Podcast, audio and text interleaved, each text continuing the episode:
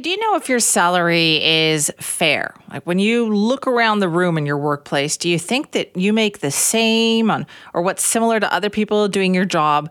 Or do you suspect that others might be paid more? and you feel like, hey, that's not right. That is not fair.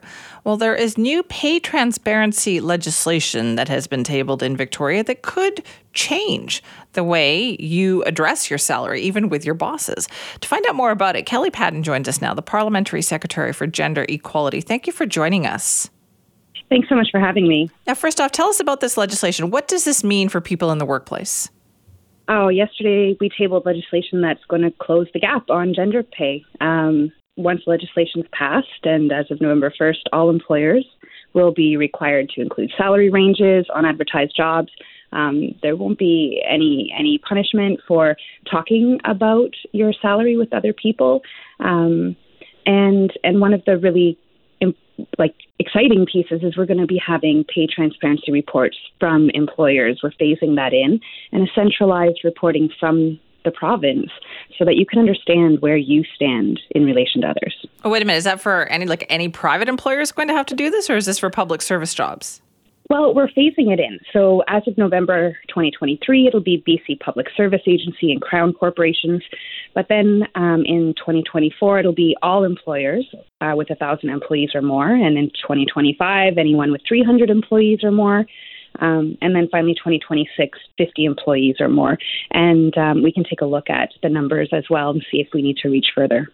Okay, and I guess I'm curious here about like how are you really going to know? Posting the salary on a new job listing is one thing, but how do you really know what someone is getting paid after the fact?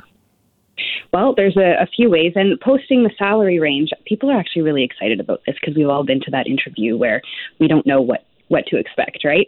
Um, but we're going to be able to look at uh, across across industries. We're going to be able to compare, um, and we're going beyond the gender binary too, which is is a first in Canada. So that's that's exciting.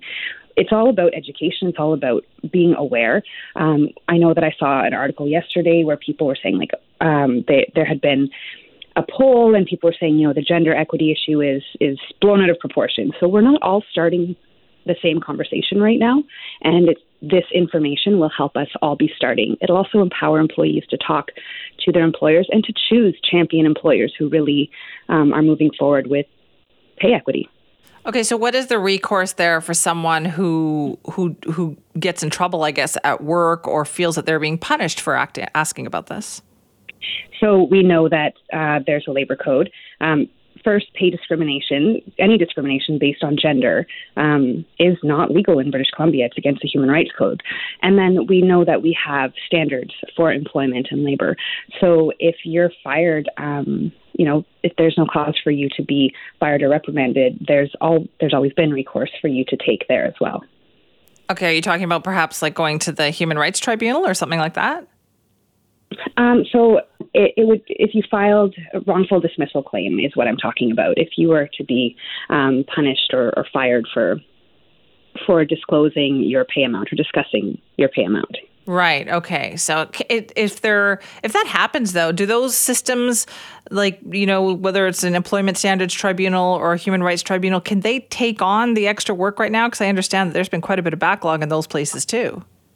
So, one of the things that I know is that the work being done actually with a lot of legislation that um, we're bringing forward this week around gender equity uh, is it's really a cross ministry effort. And so I know um, our partners in labor are excited to see this as well. This, I, I'm with the Ministry of Finance, um, with the Gender Equity Office, but labor is excited, uh, jobs, economic development, and innovation, they're excited, uh, even across the board. Uh, everyone has been working cross ministry to make sure that we're tackling um, gender equity. And this comes right from the premier as well that we're to work together and make make BC stronger. So, what is the most immediate way people will see this impact? Do you think it will be those job postings?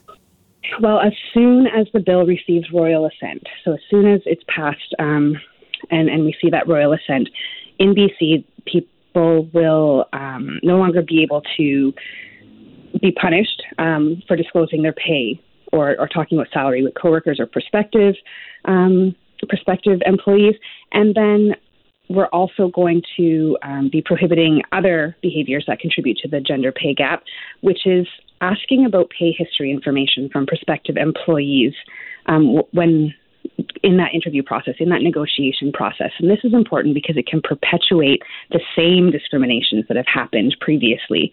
Um, so those are two changes that happen as soon as Royal Assent hits. Um, as of November 1st, you'll see all on all those publicly advertised job opportunities, uh, you'll see that salary range public, published, and we'll see the first report um, from the BC Public Service. June 1st, I think, is when the ministry will put out the centralized report to talk about it as well. All right, it's interesting. Kelly, thank you so much for being with us. My pleasure. Thanks so much. Hi, it's Shauna, and I might be a bad parent because my kids think french fries are vegetables. Hey, it's Ryan, and I might be a bad parent because I went out for wings when my wife was in the hospital after giving birth. Johnny here. I might be a bad parent because in my house, the tooth fairy gives pocket change. But we're not alone. Len emailed us and said his six year old daughter's Tarzan moment going from love seat to lazy boy by curtains made him more proud than any dance recital. and Andy left his two year old at the rink. All right, guys, I'm sure we're not alone. Like Andy's kid.